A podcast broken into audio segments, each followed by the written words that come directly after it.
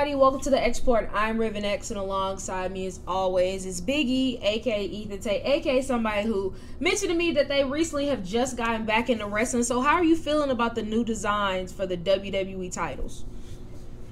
Uh, I actually like them. I think, um, like the one that Roman has, I like. I can't. I like the Intercontinental. I like honestly, I like all of them. I think the World one, it looks good. It's just, it's like one of the things where I'm, I like the old classic. Yeah. One back in the um, atti- not Attitude Era, but Ruthless Aggression Era. That's like my favorite title. The big out of belt. all. Yeah. So I think they all look good. I agree. I think the big gold belt was the biggest adjustment for me because, like you said, like I'm used to just seeing the belt itself. But I mean, I get it for branded reasons and wanting to switch it up. You kind of want to put the WWE emblem in there. But I mean, as it's been what a month or so now, and it's grown on me. I like it. Uh, Roman's title is cool, and then the women. I mean, they just got like white straps on theirs, and I really don't have an issue with it. I mean, I really didn't care what the new title was, the one that Seth has, as long as they added a new title. Because just having Roman being the world champion and that's it, I don't think that was working anymore. Um, but now it's the best of both worlds. Uh, but we got a really cool show for you guys today. With regards to the NFL, we are going to discuss whether or not running backs are the most disrespected position in all of the NFL. We're going to move on to the NBA while congratulating the Denver Nuggets for winning their first ever NBA championship, as well as discuss some possible trade ideas and try to figure out the futures for a couple of potential free agent point guards in Fred VanVleet and CP3. But before we get to any of that, please be sure to check out the xreport.net. I repeat, the xreport.net for exclusive sports content written by yours truly and fellow X Report writers. Previous episodes of our lovely podcast and our YouTube channel entitled The X Report. So without further ado, let's go ahead and get this bad boy started with some roster moves around the NFL. Starting with the Los Angeles Rams, who've been very quiet this offseason. They made a move to strengthen their offense, bringing in veteran wide receiver Demarcus Robinson. For those of you don't know, he was leading wide receiver for my Ravens last year. So I was kind of hoping we would have re signed him before the Nelson Agholor, Odell, Zay Flowers moves happening, so not too heartbroken about seeing him leave and hope he balls out there. The Denver Broncos poached Frank Clark from the Kansas City Chiefs, signing him to a one-year deal worth up to 7.5 mil after incentives. I know you're a defensive guy, so how do you like this move? Because I think it's a really good move, especially with the losses that they've had along their defensive front over the past couple of years. Yeah, I think it's a good move because it's like he could be a guy at least for a year that you could bring in to replace like a Bradley Chubb. He could be a number one pass rusher when fully healthy, and I just think it's a great move simply because you're taking away a guy from your competition. like you're you're getting him from the Chiefs, who even though I, I would not be surprised if I looked up again this year and see them in the Super Bowl. Like, but I remember these past playoffs, Frank Clark played a huge part in it. He kind of he kind of played like the role of like the old Paul Pierce, where during the regular season he wasn't good, but then he kind of stepped it up a little bit during the playoffs, um, or even the Jimmy Butler, because I forget I really don't like Paul Pierce, so I say Jimmy Butler. But like he, he kind of stepped his game up in the playoffs and performed more than he he was worth. So I think it's a good move for the Broncos. Yeah, I mean for everything that you just said, and I mean because we talked about this when it was announced that they signed uh, Randy Gregory from the Cowboys. He's been pretty unreliable and he continues a streak of not playing the full 16 games. Last season he got hurt and missed several games for them. They traded away bradley chubb about a year and a half ago almost two years. They traded away von miller.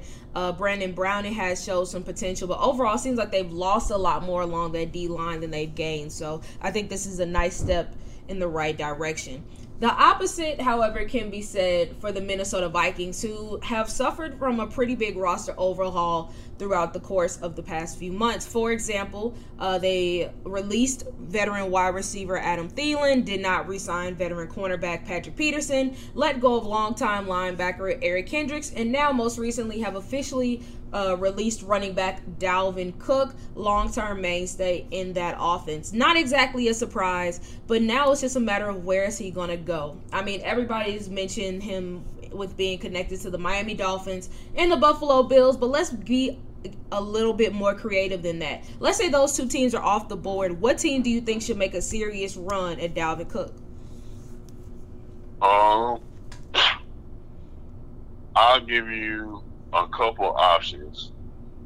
If a team that might want him as like to be their workhorse, I would say I'll throw out like the Arizona Cardinals. Um, just because I know like they won't win anything, but it could be something that like when Kyler comes back, if you could bring him in so he's still healthy, like it could be a dynamic like that'll be a backfield in my opinion.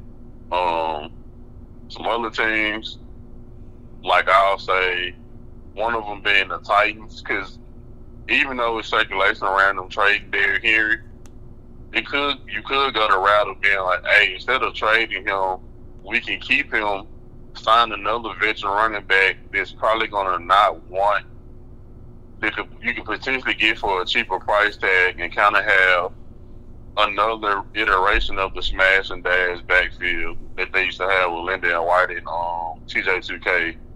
Uh, so that's probably what I would say, but I don't think it'll happen.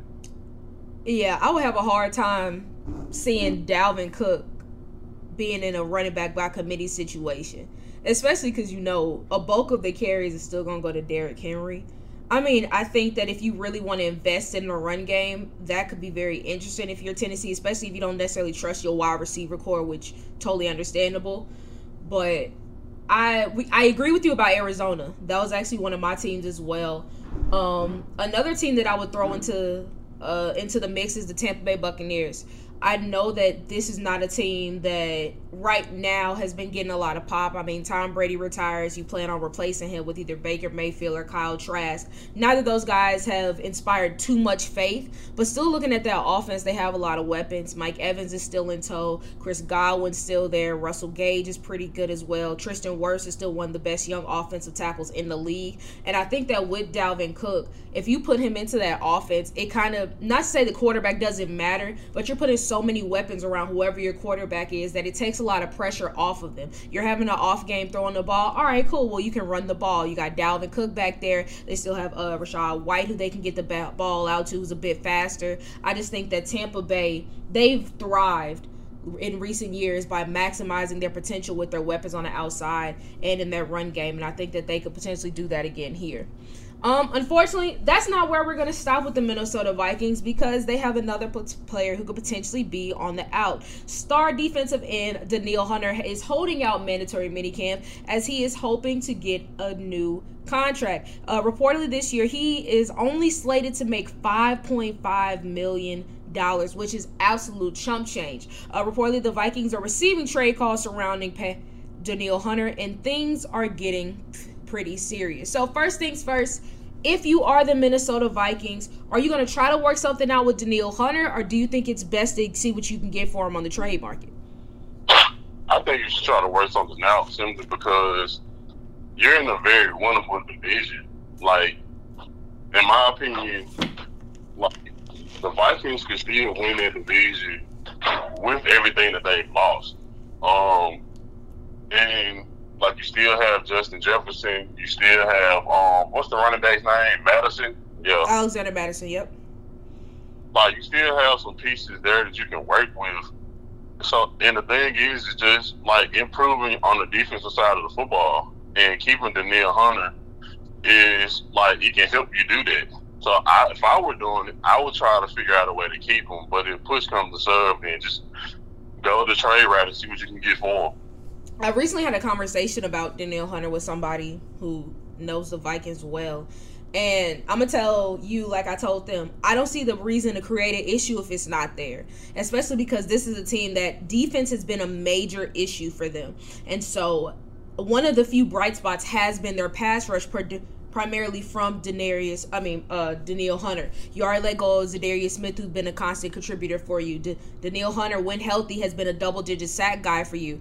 I just don't understand why let him go and run the risk of not being able to rush the passer. Sure, you just brought in Marcus Davenport on a one year deal, but I mean, he's been so up and down, it's hard to really gauge what you have in him. You've uh, spent some draft picks on guys, hoping that they can boost your pass rush, but again, you have a proven commodity. I think the best bet is trying to take care of him, especially because if we're being honest, I would argue that right now their three best players are Justin Jefferson, Danielle Hunter, and Harrison Smith. And so I don't see the benefit of letting any of those guys go unless you absolutely have to. But like you said, I mean, if you're gonna lose them, you might as well get something out of them. Um, and so because of that, I do think they're gonna end up trading him. But if I'm the Vikings, I would try my best to make it work. But all right, let's say he is on the trade block. What team do you think makes the most sense for him? Um, honestly, in my opinion, the team that I mentioned earlier, I would say the Kansas City Chiefs. Like I know he's looking for a bigger contract than what the Vikings offered. I don't really know what the Chiefs cap room is looking like, but I definitely think that you can potentially get him, add him to that team, and it'll just be a match made in heaven because he's he's stepping into a position of need that the Chiefs have and he could be a difference maker on a Super Bowl caliber team. All right. Uh, for me, not being biased, I'm gonna say the Baltimore Ravens. This off this offseason has pretty much been all about fixing that offense, getting Lamar signed up, adding some more weapons at wide receiver, which was the biggest area of need for years. And that is great. But now they still have an area that can use a little bit of work, and that's with the pass rush. There's a lot of expectations on David Ojabo and Odafe Oweh, who are both entering very pivotal years of their career, especially if we don't end up bringing back Justin Houston, who was our leading sacker. So right now we don't exactly have a proven commodity in terms of an edge rusher. I think if Baltimore were to bring in Danielle Hunter, especially with this deal being as cheap as it is, I think that it gives you kind of that insurance policy to let's say these two young cats don't step up. At least you know you got Danielle Hunter on the edge who can provide provide some pressure and wreak havoc, especially because we already know that the offenses in the AFC North this offseason have all gotten better. The best way that you can counteract that is by being able to rush the power passer. We have a good secondary, even though I still want to bring Marcus Peters back. I feel like we have the best linebacker duo in the AFC, and I'll argue that point with anybody. We just got to get a, a fighter and somebody with uh, who could provide a spark on that D line. And I think Danielle Hunter would perfectly fit that role. All right, last piece before we move on from the Minnesota Vikings. But like I said, they've lost quite a few players this offseason. So, in your opinion, between Dalvin Cook, Adam Thielen, Patrick Peterson, and Eric Kendricks, which loss do you think is going to hurt them the most this season? Um, I'm torn between Dalvin Cook and Eric uh, Kendricks. Kendricks just because, like, I know you have Justin, you still have Justin Jefferson, but now, like, your offense, in my opinion, and don't get me wrong, I think Alexander Mattison is a great. He'll step in to be serviceable, but it's just a difference in looking in the backfield and knowing that you got a guy that can take over a game back there. They're seeing a guy that can be like, okay, he can be a solid starting running back, but he's not quote unquote a game changer. And he can very well develop into that now with more playing time. And then on the defensive side of the ball, you're losing a pretty good linebacker. And I know we're going to talk about in a in a couple couple segments from now. We're going to talk about the the value and devaluing devaluation of running backs. But I think the same thing can be said about linebackers. Like people devalue linebackers in today's NFL from the defensive standpoint, it's the same way that they devalue running backs. And I think those are two, like, especially when you have a guy like Kirk Cousins who can be turnover prone, having a strong running game and then using the play action that help make throws easier would be would do wonders. And then on the defensive side of the ball, like bro, y'all y'all already bad on defense, and now you're gonna go one of y'all better players that was on the bad defense. So I would say those two guys. I'm gonna stick on the defensive side of the ball, but I'm gonna say Patrick Peterson. And before y'all say I'm being biased again, just hear me out. this secondary already had its struggles, but by far, Patrick Peterson was the best cornerback that they had. He accounted for a third of their sacks with five, led the team with 15 pass deflections, had a pick six, had a block kick, also led all DBs with three tackles for loss. I mean, he did just about everything that the Vikings could have asked for them. And when you look at this offseason, they haven't really done much to replace him. I mean, they brought in Byron Murphy, who was supposed to be the top guy in Arizona, but I mean, their secondary wasn't good. So, what does that say to you if they're willing to let their quote unquote best corner leave? Um, they're expecting a lot of Andrew Booth, who missed out his on his rookie year because of injuries. Um, they really just have not done much in that secondary to try to find a top tier guy. And so I think that for like you said, a defense that's already been struggling, you take away a really big piece, losing your cornerback one. And it's hard enough finding a cornerback one in this league. So I think that losing him is going to take a really big blow to an already bad secondary. Now, obviously, I could be wrong. Their young guys that they brought in could really step up, but as of right now, their secondary to me is still very troubling, which is why I was surprised that they ended up going the route of Jordan Addison in the draft as opposed to getting somebody like a Deonte Banks or maybe a Joey Porter Jr. But who knows? We shall see how it all shakes out. Um, another situation that many people are excited to see how it plays out is Saquon Barkley and the New York Giants. Thus far, he has not signed a new contract, and as of today, has not yet signed his franchise tender. And it doesn't seem like he's exactly in a rush to. Uh, recently, he was asked about the contract situation and did not exactly rule out sitting out this season. He said, "I think that's a conversation. Like you said, that's a card I could play. That comes." up in a conversation if something doesn't get done by July 17th. Uh, for those of you who don't know, Barkley and the Giants have to come to terms on a long term contract by July 17th, or he will have to play under the franchise tag, which is worth 10.3 mil.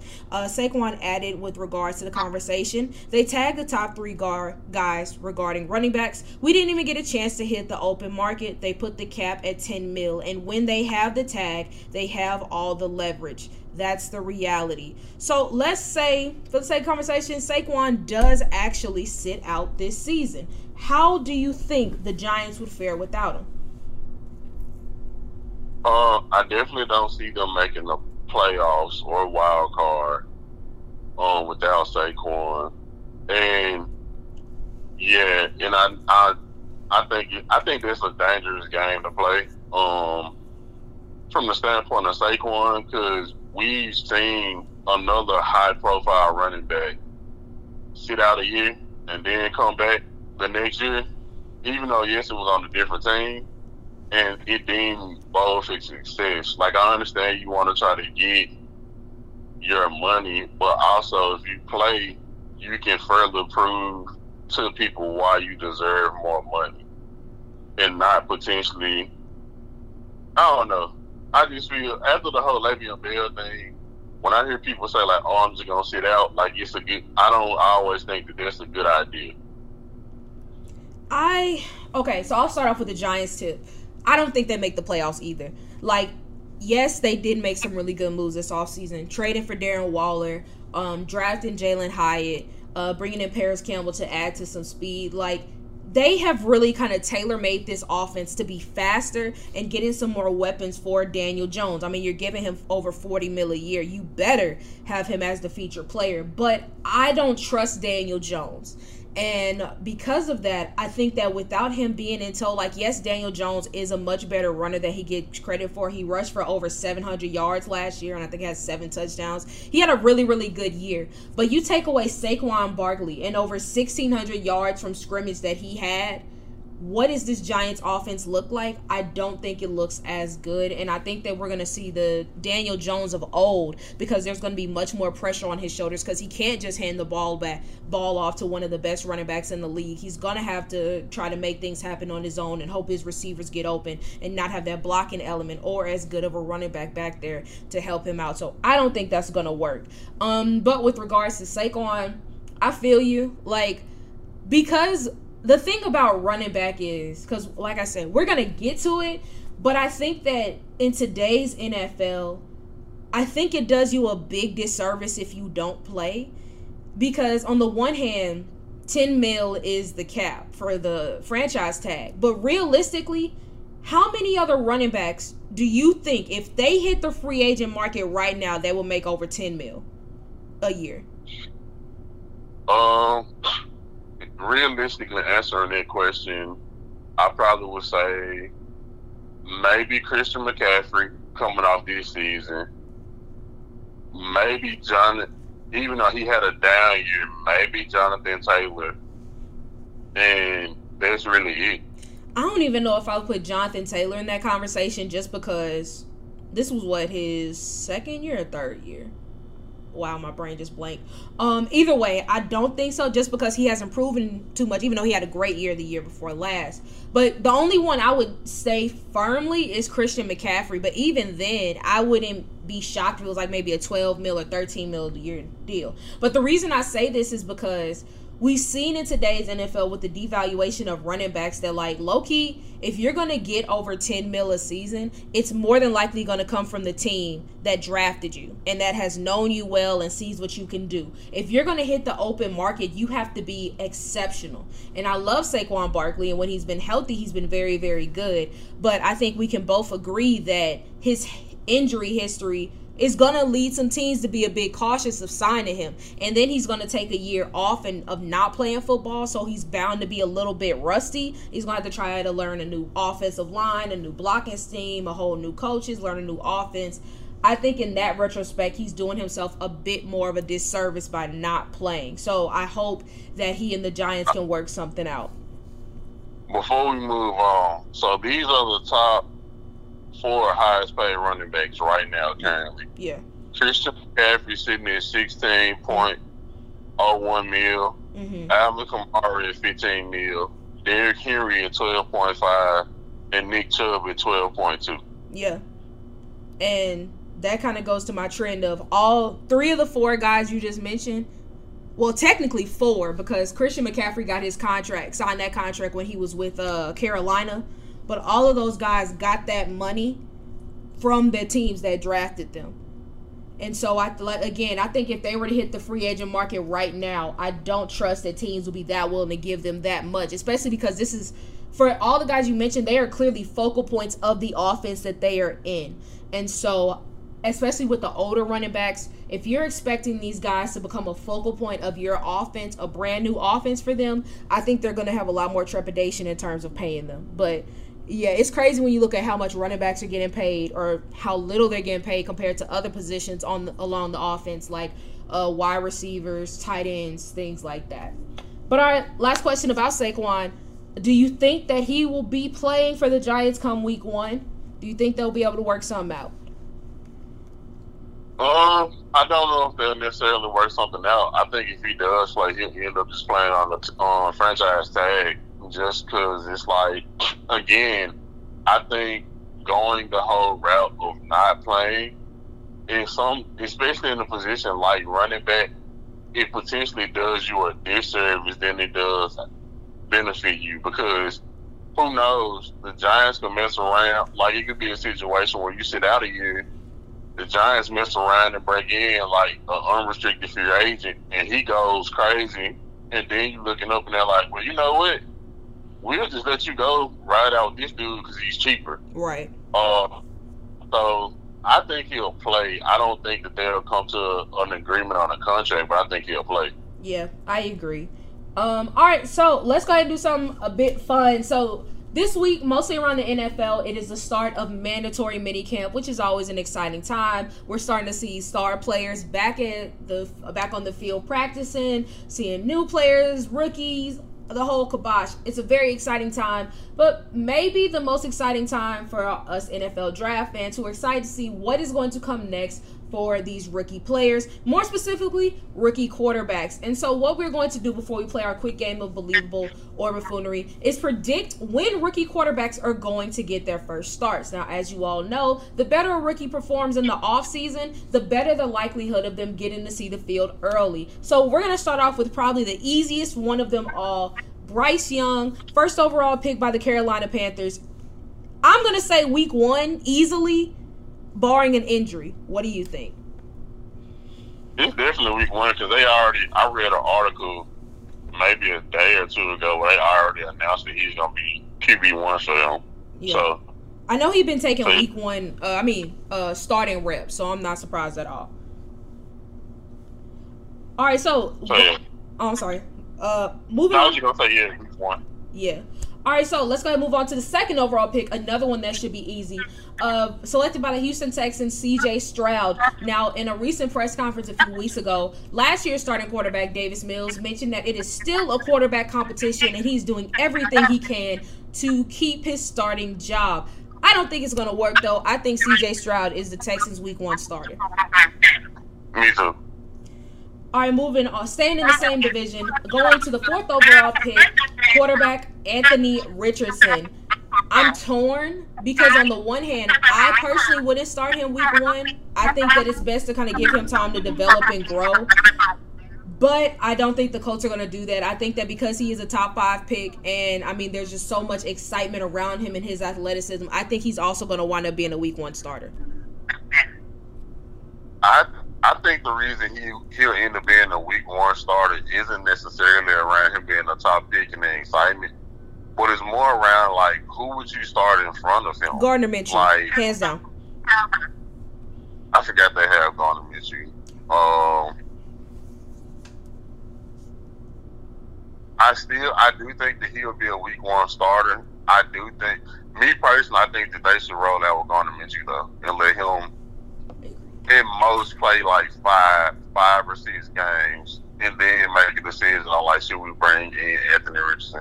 Because for one, I hate to say it, I, I don't hate to say it this way, but it's not like y'all are going to win the division with whoever you have as starting quarterback, regardless. Right. Um, I think that division is kind of in my opinion, even though I think it might be a down year for the Titans, I still think the division is just a two team race between the Titans and the Jags at this point.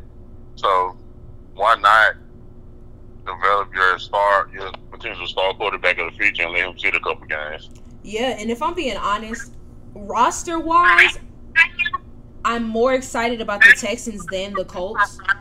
So it would not shock me if the Colts messed around and like were the bottom team in this division, regardless of who their quarterback was. But yeah, like you said, I mean, if it were up to me, I'd probably start Gardner Minshew off of the maybe first month, maybe a little bit longer than that.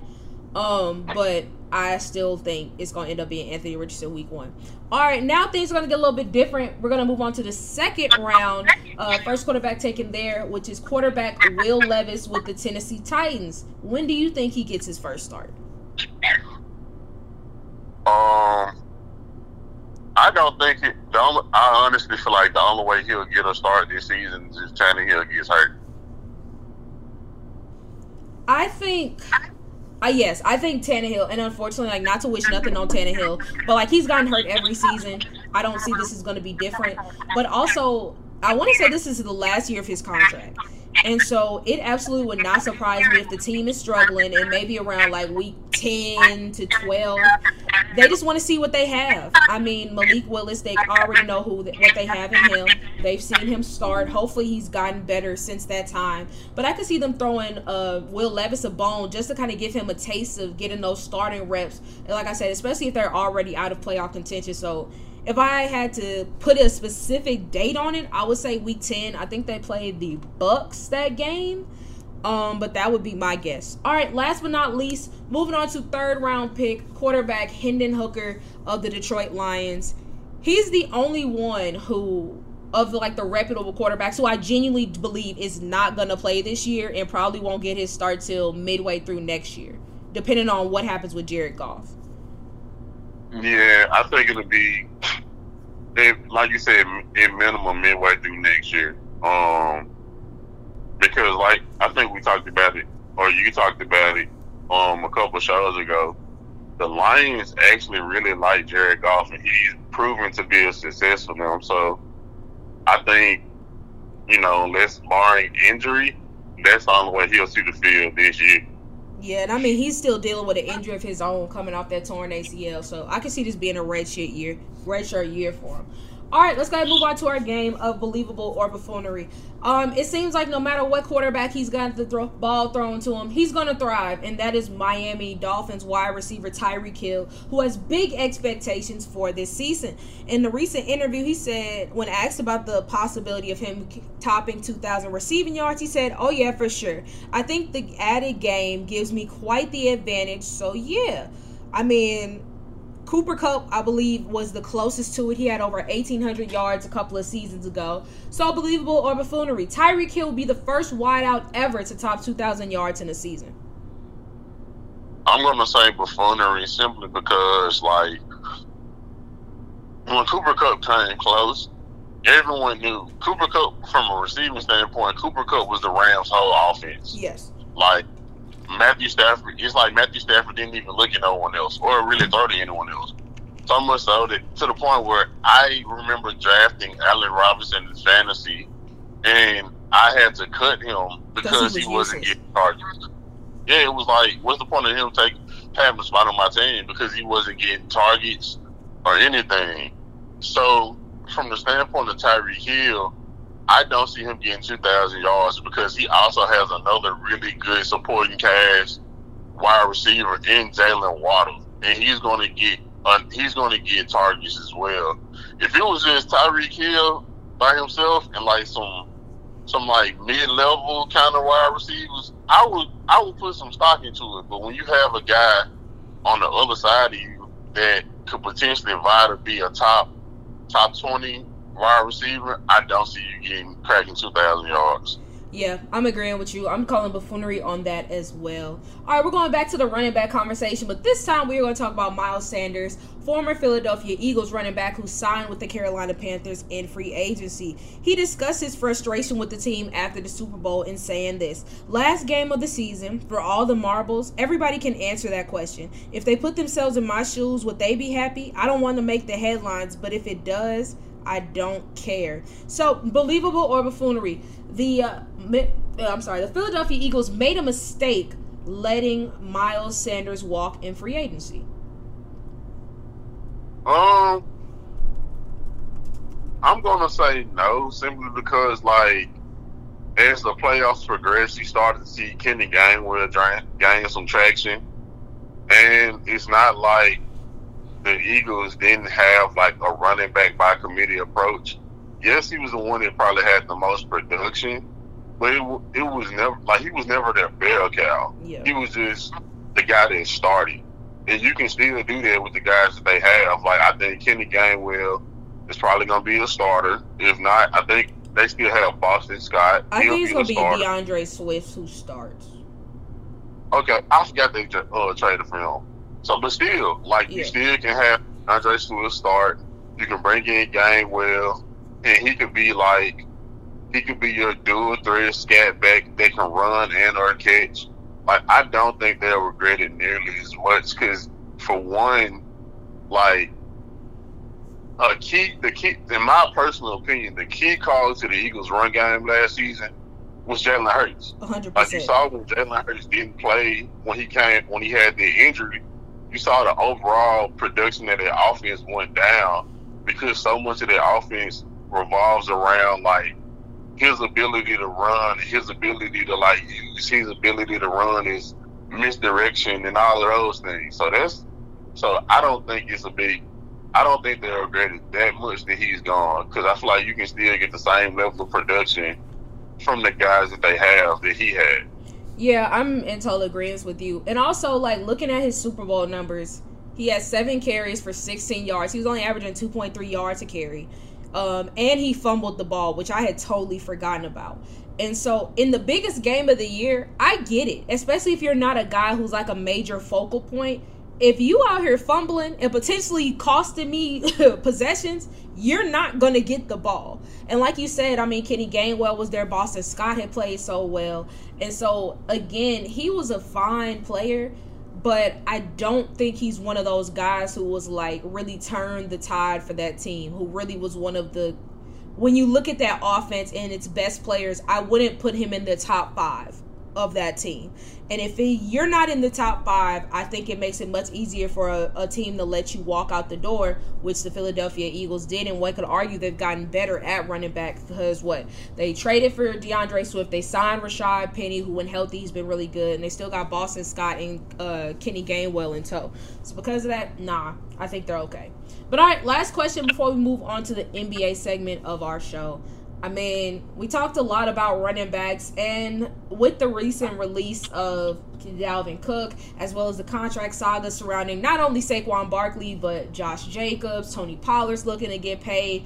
And you look at some of the really high quality running backs on the free agent R market, it has people really looking at the treatment of running backs around the league. Um, for example, RG3 once it was announced that Dalvin Cook was released, tweeted out this running backs are getting hosed in the NFL. Dalvin Cook is 27 and coming off four straight thousand yard seasons with 43 rushing touchdowns. He's clearly one of the best players in the NFL and more than earned the money left on his contract. Yet the Vikings plan to release him. Ridiculous. Current NFL running back Mark Ingram added, It really is offensive how the league treats running backs. Running backs need their own union and CBA. So, believable or buffoonery running backs have become the most disrespected position in the NFL. One thousand percent yes. Um, like I'm going to go to. I'm not even going to go to the Dalvin Cook. I'm going to go to to the team that we the, the other player that you mentioned, Tony Pollard. So this year, Ezekiel Elliott, it was writing on the wall that he wasn't go, that he wasn't the guy anymore. A huge part of it is also coincides with the way that the running back has been devalued and like y'all ran that man to the ground and now just cut ties with him because you don't value him and what he's done. But you look at you look at that Cowboys team. You look at what Dak Prescott did. Dak Prescott didn't didn't play great. He he tied for the lead lead in turnovers. Um, and if I'm I'm remembering correctly, the Cowboys did make the playoffs this year, right? Yeah, they went made to the division round for they got uh, beat by the 49ers.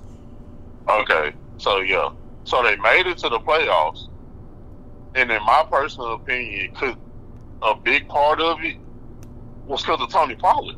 Yeah, like he, if you if you being completely honest, if you were to have taken Tony Pollard off of that Cowboys team their team would not have made the playoffs because he, even though he, his numbers as far as yardage look okay, but it's the number of carries that he had to get. That wasn't that. He was he was turning the ball over. Like the defense was good, but if you take away that explosive factor that Tony Pollard had on the offense, they wouldn't make the playoffs. You look at Saquon Barkley same thing. If you take if you took Saquon Barkley off the Giants last year, they wouldn't have made it to the playoffs. Nope. Like all of these, and I get all of these. The thing of it is, is like I think, like in the case of the Giants specifically, like understanding this, Daniel Jones isn't isn't a star quarterback. Like he, he in my opinion, he's borderline above average. So the star of their offense is Saquon Barkley. Treat him as such. Like I understand that the league has revol- has reverted to this like pat like pass happy league, but also some teams have to zag when other team when most teams did, and like those teams that do it, value the guys that you got. Like the like the Giants, your offense revolves around running the ball value Saquon Barkley according to such because and then if it gets to a point where Daniel Jones steps up and improves, then you have that hard discussion around it. But right now, in my opinion, get get Saquon his money because if it weren't for Saquon, y'all wouldn't be where y'all are. So I definitely think running backs are devalued. Yeah, I mean, there's nothing more I can really add to it. I think you really hit it on the head. All right, let's go ahead and move on to NBA updates, which the biggest update of them all is after a very long and entertaining NBA season, it is official that the Denver Nuggets are our 2022-2023 NBA champions. So congratulations to them. Well deserved. Headed for my main man Jimmy Butler, but hey, the better team won. So let's go ahead and kind of answer a few questions regarding both teams. Starting off with the Denver Nuggets, we kind of talked about it before that the Nikola Jokic was really gaining a lot of steam in terms of being considered one of the best centers to ever play this game. Now, I'm not putting him, you know, in the top of the list by any means, but do you think that not only the two MVPs, but this recent championship and just everything else he's accomplished this season has established him as a top 10 center of all time? 100%.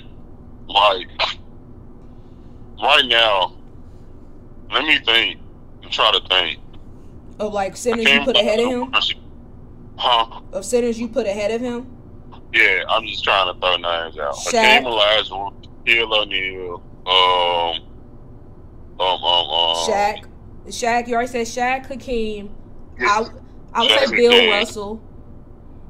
Bill Russell, Kareem. Um, would you put Wilt in front of him? Sure. I mean, I'm not a big Wilt guy, but I gotta respect history, so yeah, I would. All right, so that's what five. That's five. Um, and I know I'm forgetting people, and I feel so bad about it. I mean, like the only other, the other names I can think of is like Patrick Ewing, you know, like Alonzo Mourning, but I would put I would put Nikola Jokic above them because like that's fair. If I don't, I don't. None of them like won MVP or anything like that. Yeah. Uh, so honestly, Nikola Jokic will be anywhere between six to ten. And that's, that's what I can just think of right now. And that's respectable because when did he get drafted? 2016, 17? Something like that. I mean, his resume is not in. If you really want to broaden it, I mean, in terms of just players of the last decade, his resume matches up with some of the best in the entire league. So, absolutely, I would agree with you in terms uh, of David Robinson. David Robinson, yeah, yeah, yeah. So that seven. I mean, seven on, to ten. Yeah, it depends on if you include, like, if you want to treat Tim Duncan as a power forward or a center. I always view him as a power forward. I always do it too, but I know he spent a lot of his career playing center also. But still, he was still being like again like the six, seven, eight to ten range. Yeah, still respectable. You, I mean, I think you take that every day. All right, now how about stacking up the Denver Nuggets team with the last five NBA champions? Where would you say that they rank among the last five? So last year was the Warriors. Warriors. The year before Bucks. Bucks. Lakers before that. Like, was that Raptors and then Warriors? So the only two, the only teams that I probably would say I think are above Denver are those two Warriors teams. Because I could argue that the Bucks and the Denver, they they kind of they could be in a similar scenario. I would agree with that. Yeah, I, I would agree with that as well. I mean, yeah, I would take. What I, yeah, I take this current Nuggets team over the Lakers bubble team, and I would take them over the Raptors. So yeah, and then like you said with the Bucks, it's kind of neck and neck. I think I would go with the Nuggets over the Bucks just because I would take Jamal Murray over both Khris Middleton and Jrue Holiday. So I think that's what will give them the nod. But all right, let's go ahead and turn things over to the Heat side of things. What's next for Miami? How do you get over the hump? I know you and I have kind of already talked about it with regards to like possibly uh trading for Dame or going after Kyrie, but what do you think they have to do to make sure that they are stop coming out on the losing end of the NBA finals? I think they just need to find like find more firepower. I think they like Gabe Vincent and those guys, Caleb Martin, they played great throughout the whole playoffs. But I think the thing of it is, is like, I love Jimmy Butler a lot. I think he's a dog. I think he's one of the few, like, last true alpha males that are in the NBA. But because he's because he's offensively limited from a scoring standpoint of like he's not really a three point shooter. He tends to like pass up on shots because of the the um because of the way that he's set up and things of that nature. Like I think you need like you need to find a guy that like in those moments when Jimmy's kind of like when he doesn't have it, a mm-hmm. guy that can get you get you points. Because I mean, there was there was the case of last night. Jimmy, like to start the game, Jimmy was three for ten, and like Miami was in it. But let's say not even like let's not even say like a Dame or a Kyrie, but let's say like a guy like Fred VanVleet. Right. Like if you got a guy like him who can still score and be productive, like that in my opinion, they could go from being like a hey, we the game is the game is close to the game is tied. It's like, hey, we might have a ten point lead. And then when Jimmy Butler turns it on in the fourth quarter, like he always does, this seals the deal for a victory. I just think they need to find, and I know some of it also had, had to take place with Tyler Herro being out. He kind of ser- served that role for Miami um, when he was healthy. But like that's what I think. I think that's what they need. It's like, like, like, and maybe in some cases, maybe Jimmy, like, especially because he's like a I I flow I do things in the flow of what the team needs in this moment. Like early on in games, you might just need a guy to be like, "Hey, just go get a bucket," and like we'll let Jimmy do Jimmy, and then when Jimmy decides to like we need for Jimmy to be Jimmy, then you kind of like play off of him, and that's what I think they need. Um, so that's what I think the next step is like finding the guy that could potentially like be a bucket and then play off of Jimmy when they need to play off of Jimmy. Yeah, I mean, again, you and I are in total agreement, especially because again, everybody named Mama know I love me some Jimmy Butler, but when you look at that game, the Heat were absolutely in it and I'm not going to say that the Nuggets were giving that game away, but they were shooting 17% from three. If literally somebody else would have stepped up just a little bit more, they could have took it back to Miami and they just did not have that extra person who could give them a bit more of that fire.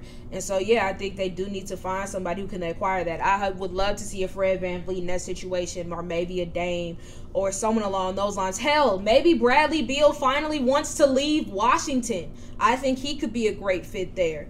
But it's just something has to change because the Miami Heat are very good. But to be a champion, you have to be great and I just don't think that they are great with this current roster. And I think they're going to have to work and try to figure out who is the best person to help get them over that hump. But all right, let's go ahead and move on to some roster news. Starting off with our NBA champion Denver Nuggets. Earlier in the week, they made a trade with the Oklahoma City Thunder um, where they will be acquiring the least favorable of Oklahoma City's first round picks in 2024, the 37th overall pick in the 2023 draft, and the 2024 second round pick for a protected 2029 first round pick. Essentially, they did all this to keep their championship window open, which is obviously very smart. Uh, continuing on with some league news, the Toronto Raptors have found their new head coach in Darko Rajakovic who served as the assistant coach for the Memphis Grizzlies and was beloved by the team. Um, he's a Serbian native who, aver- who emerged out of the Raptors' exhaustive search um, to sell Raptors president Masai Ujiri and general manager Bobby Webster on his candidacy to replace Nick Nurse. Now, there was a, quite a few names mentioned in this head coaching search, but now that we know the direction that they're going in, We'll get to Fred VanVleet in literally a couple minutes. But do you think that this hiring leans more towards they're going to try to keep the team together and compete, or that they're going to try to blow it all up? I think it's either they're going to blow it all up or they're going to have like a middle ground where they might keep certain pieces and then let other pieces go. I.e., like Fred.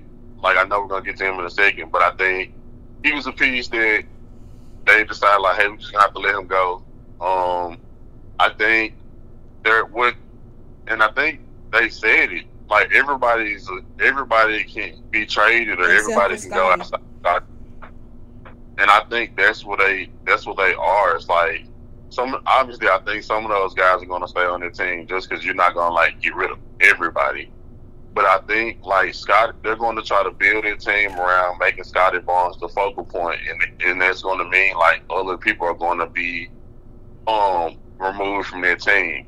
Um, as a Grizzlies fan, you know, OG Anunoby can go ahead and come to Memphis. Right. But like, I that's what I think. It's either going to be a. I don't think it's going to be a complete and total re like blow up. Like I can see a guy like Gary Trent maybe still being there unless the contender really makes a push to try to bring him. Like I can see Pascal Siakam being gone. Um. So yeah. Speaking of Scottie Barnes, I finally assimilated and got the new 2K. He is by far my least favorite teammate. I hate playing with him. Ne- neither here nor there. I think they are going to end up blowing it up, if not for any other reason, just to kind of get a fresh start.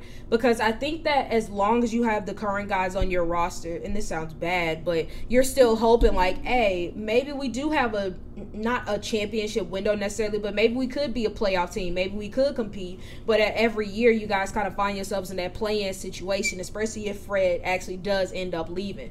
And so because of that, I think it kind of makes more sense to just go ahead and try to not necessarily start from scratch, but just try to accumulate as much draft picks as you can so you can kind of build the team up and build it around Scottie to kind of create a new future for this team and kind of rinse away the old um, and just try to a new way of doing things. You now have a new head coach, you're going to have a lot of new personnel. I think that in doing that, it helps to go ahead and start that process.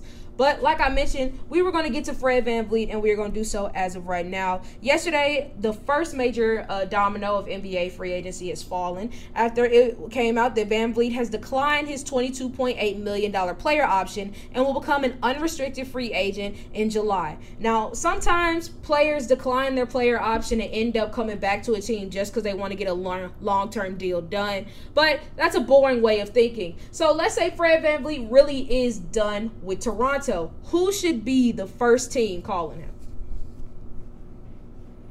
Um, in my opinion, it's a tie between Miami and, and the Lakers. Um, I'm biased. I definitely want it to be the Lakers because, like I told you last night, I don't want Chris Paul. I don't really want to keep uh, D'Lo, and I don't think Kyrie is going to come. And so I feel like, in terms of the most realistic option, I think Fred VanVleet is the best fit but I could see Miami coming in and trying to poach him. Um, but I kind of just mentioned Chris Paul, and we have to talk about him as well. So reportedly, a few days ago, it was announced that he was waived. However, uh, current Suns head coach Frank Vogel said we did not waive Chris Paul, but there's ongoing conversations about all of the options to improve the roster. He added, he speaking of Chris Paul, has done so much for this team in the last few years, so I'm really hopeful to have an opportunity to work with him this next year, and I think he can really get us over the top. I'm not gonna lie to you, I don't necessarily think that he can get the Suns over the top, but stranger things have happened. And so, with all these conversations taking place about Chris Paul and whether or not he will or won't be a Phoenix Sun this upcoming year, we've heard Lakers, I've heard Suns, Celtics, whoever. What do you think? Where do you think is the best fit for CP3 if he is in fact released from the Suns? Um, I mean it's a multitude of places. Like it re- to me, it honestly really depends on like is he willing to take less money? Yeah. Because if he's not willing to take a, a, a massive pay cut, I don't know where he'll. I don't know what team will be willing to give him a big or a medium to big contract. Like I'm thinking Chris Paul. Like at this point in his career, he was he's a, a serviceable point guard. He's still above average from the standpoint of like controlling the game. But like you're not, because I think he was supposed to be slated to get like what forty million Something if he stayed ridiculous. in. But like you're not, you're not that level of player. So like if you get waived and they take your contract and they like you can't expect for a team to bring it back. I think um I mean, what I'm about to say, I can see, I can see also making sense. I don't know if it will actually happen, but if the Clippers don't resign Russ, I think he could be a perfect addition to like have a, a LA Clippers reunion with Paul George and Kawhi. I think the only thing is, is you'll have three guys that always get hurt like every year on the same team. So that's the only reason why I would be against it. But I think that could be good because at this point in his career, like he's not a guy that's looking to score twenty plus. He's more so the guy that's looking to set up other people, and like he can set up Chris, um, not Chris Paul, he can set up Paul George and Kawhi when they're healthy. Um, another team being depending upon like what other moves they make.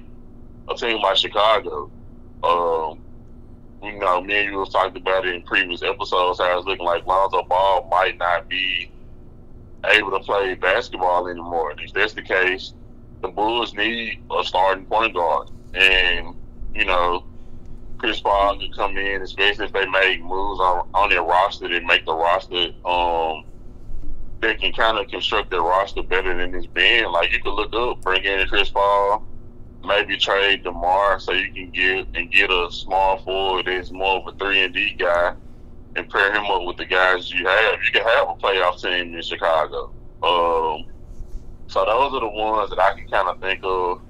Like I can see LA, but it's also like I think what LA needs is LA needs like a scorer because with LeBron being in his later years and later years in his career, like you you don't want to look for LeBron to be the guy that goes out and tries to drop forty you want to be you want to see LeBron as a guy that's like, hey, I'm gonna get you this smooth like 20 to 25, and I'm gonna have like eight to 10 assists and like six to seven rebounds. That's what I think you should look for from LeBron, not the guy to get 40.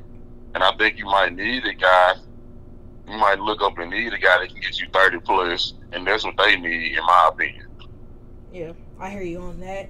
All right, so when the news originally came out that apparently Chris Paul was going to be waived, um, it had people speculating as to what exactly were the Phoenix Suns' plan going to be regarding replacing him at point guard. And reportedly, ESPN's Ramona Shelburne said this: "The Phoenix Suns don't waive Chris Paul unless they feel pretty good about somebody else. I want you to keep your eye on James Harden." We all know James Harden is going to be another interesting domino this offseason. Has experience playing with KD um, in both uh, Oklahoma City and in Brooklyn. Neither exactly worked out, but who knows? Do you think that if CP3 was to be gone, James Harden would be a good replacement? I would say no, but I'll let you expand if you like. Oh no! I, I mean, you kind of just point. I I removed the Oklahoma City because when they played in Oklahoma City, they were young um they were they were growing up and like they grew up together essentially. Yeah, but and like you weren't able to get peak of power was Kevin Durant and James Harden together. So I'll take this away. But like you we've already seen this. Like we've seen James Harden come to a team with the hopes of playing with Kevin Durant and another star. And we saw that it didn't work out. I think again I think what like the what the Suns need is like they need their starting point guard to be a good role player, like a guy that can potentially play defense, initiate offense, doesn't necessarily can knock down a three point shot.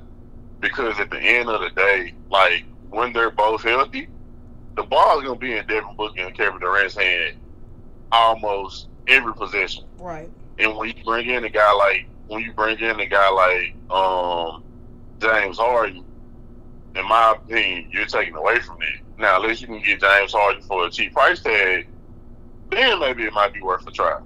But I, I just think they need like a, like, yeah, they don't need a guy to come in and be like this, try to make it like a, a quasi semi super team they just need a good role player because they have the two stars. They just need to fill out, and even in fact, they have a, a somewhat of a third star if you're able to get the most out of him in DeAndre Ayton. You just need guys. You need glue guys around those guys, and James Harden isn't a glue guy in my opinion. And I mean, not only that, but if they were to actually waive Chris Paul and save over forty million in cap, use that money to get depth. I mean, they traded all that depth away to get Kevin Durant still remains to be seen if they're going to get the fruits of their uh, labor for that. But so I think that honestly, like you said, just get it doesn't have to be nobody spectacular, just somebody serviceable and kind of use that extra money to kind of build up the rest of the roster. Because I don't think having James Harden until was going to make them exceptionally better. I mean, he's still very inconsistent. You don't exactly know what you're going to get from him on a night to night basis. And if he's cheap, that's one thing. But like you said, he's going to take possessions away from Devin Booker and Kevin Durant, who are obviously your best players. And we've seen uh, James Harden on teams where he hasn't been the guy, and he's clearly felt some type of way about that. And so, because of that, I think that going to a situation like Phoenix wouldn't work for either the team or him. So I would stray away from that as if I could. But all right, let's go ahead and play our game of believable or buffoonery before we get out of here. Let's go ahead and talk to Memphis Grizzlies. And no, this has nothing to do with Ja's suspension.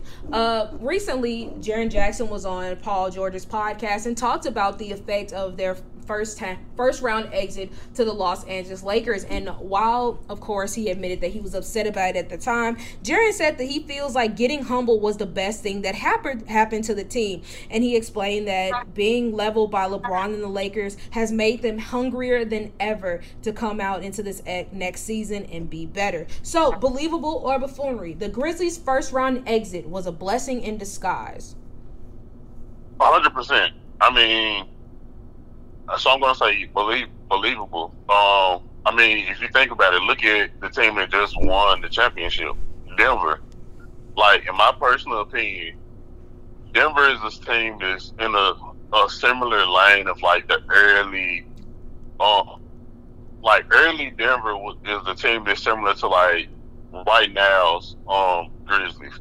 They had a bunch of they had a bunch of young guys. They had a young dynamic duo, and like the only difference was they didn't talk crap nearly as much as the Grizzlies did, but they took they they took their lumps and they mm-hmm. growed and they learned and the front office learned. And like that's what I think this year in particular happened for the Grizzlies is like I think the whole team as a whole learned, not even just the players, not even just the coaches, but even the front office of being like, okay, like let's reevaluate and see what kind of guys you have in our organization. Because as a as a Grizzlies fan for shoot, I'm not gonna say my whole life because they want to team my whole life, but basically from I want to say like 2006 to now, like everyone said like, hey, like people had issues with Jaren. Jaren starting to prove people wrong with his play on the court. Everyone loves Ja off the court issues aside, but as a player, everybody loves him. Everybody loves Dez. Every fan was saying like, "Hey, we get, we like the dealing intensity and all of those things, but at some point, that's gonna cost us the way that he plays and the way that he jacks up shots." In this series, this past series against the Lakers, it showed. I mean, last year when we like, and the thing of it is, is I think in previous seasons we had built-in excuses to why like it didn't affect it didn't bother people nearly as much. Like last year when they lost to the Warriors, it's like, oh, they we lost because Ja got hurt. I still think that, but it's like, hey, like this year, yes, Ja hurt his hand, but Ja also played good and played decent with the injury. Right. He dropped so forty. I, what was that? Game five? No, game three. Yeah. I think with his hand hurt. And so I think like they they needed to be humble. They needed to go. It's growing pains, and that's the thing. Like if you think about every, like every great, every great player had to go through it. Jordan had to go through it. Kobe had to go through it. LeBron had to go through it. Every great player, every great team did. Like every team, like dynasties didn't just become dynasties because like, oh, we we went to the playoffs one year, we started winning as soon as we went. Like they had a couple L's before they went. So, and I'm not saying I think the Grizzlies gonna be a dynasty, but I definitely think that like they this was something that they needed because now they can go into this upcoming season once they get past all the Ja drama off the court antics and be like, hey, look, we we lost, let's take this series and let's go win. Because the, the reality is, is like it's it's only a handful of teams that I think in the NBA that I think are more talented top to bottom than the Grizzlies. Not that many, but the difference is that those those other teams that are more talented, they have like a, they have a more serious business like approach to it. Like Denver, like Nikola Jokic when they when they interviewed him last night, first thing he said was, "Job done. We can go home now." Yeah. Like they were about big. Like they were like, "Look, bro, we we don't care what's going on, but when we finally win, that's when we gonna start to celebrate." Exactly. So yeah, I think you hit it on the head. All right, uh, I'm gonna say believable as well. All right, let's move on to some more possible trade rumors. So after making a blockbuster trade for Rudy Gobert last offseason, which I think it's safe to say it didn't exactly work out, it could potentially lead to another big move coming from the Minnesota Timberwolves. Uh, some executives reportedly believe that the believe that the Timberwolves will trade Karl-Anthony Towns in the next few weeks. I don't exactly think that the combo of him and Rudy Gobert work necessarily, but I'm still a bit skeptical about this. So believable or buffoonery? The Timberwolves will trade KAT this offseason. Um, I think it's believable. Um, I'm gonna be honest. I think it's we, me and you both. Everyone knows I'm not a Karl-Anthony Towns fan, but I think it's dumb.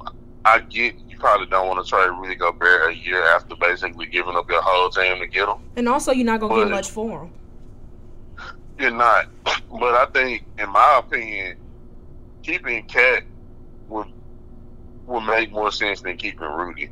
Sure. Because, like, in my opinion, like KAT's skill set, it still meshes well with Anthony Edwards. Because, like, KAT can shoot he unless it's one of the things where like behind closed doors, like it's a stro- it's a it's some turmoil between KAT and and around like who's the guy, and I don't know it could be, but like that's the only reason why I would see trading KAT will make sense if like he doesn't want to re- realize the fact that he's actually the second best player and Ant's the first. So, but I'll say believable. I'll say believable as well. Like I said, like I mean, like you, I think it makes more sense to get rid of Rudy. But I mean, I think it comes down to two things: one, sunk cost fallacy. You just gave up all these picks and players to get him, like you don't want to give up after one season, and two. By comparison, you'd get much more for KAT than you would Rudy Gobert at this point of this point of their career. So I could see KAT being the one out, but I wouldn't make that trade if I didn't exactly have to.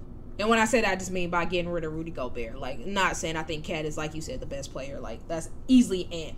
But all right, last but not least, I don't think any NBA player, including those in the NBA Finals, have been talked about more over the past week than Zion Williamson. For those of you who don't know what it is, we are not going to get into it right now. Just go on Twitter, you'll read all about it. But needless to say, it has been a lot of negative press coming his way, leading some fans to believe that who knows, maybe he could use a fresh start. Um, one fan on Twitter proposed this trade idea Damian Lillard to the New Orleans Pelicans for Zion Williamson. Um, he added, Lillard and McCollum were always missing a forward, and Brandon Ingram is that dude. And Portland Trailblazers can take some time with Zion and build a core with Anthony Simons, Cam Reddish, Shaedon Sharpe, and the number three overall pick. So, believable or buffoonery, a Zion for Damian Lillard swap would be a win for both sides. Buffoonery. Um, because in my opinion, for that to happen, I think for one, adding Dame to New Orleans roster the way that it's constructed is essentially like him going back to previous years in Portland. Yeah. Like, like at this point, if Dame's getting traded, Dame has to go to a team that like go to a team that's a championship contending team. Yeah. And New Orleans. It could be a win for Zion because it's like you can get a change of scenery.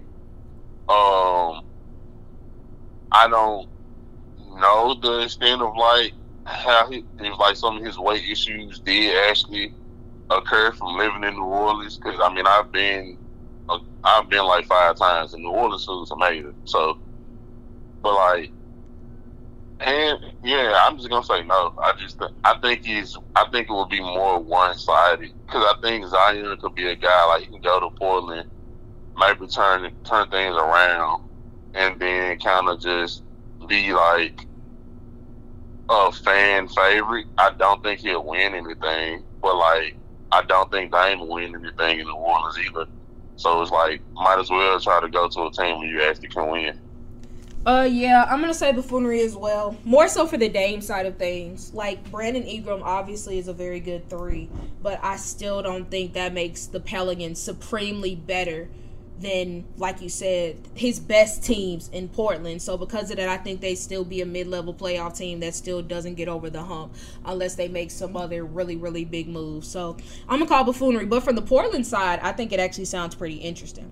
But all right, that is our show. Thank you guys so much for listening. As always, please sure to check out thexreport.net. I repeat, thexreport.net for exclusive sports content written by yours truly and fellow X Report writers. Previous episodes are our lovely podcast and our YouTube channel entitled The X Report.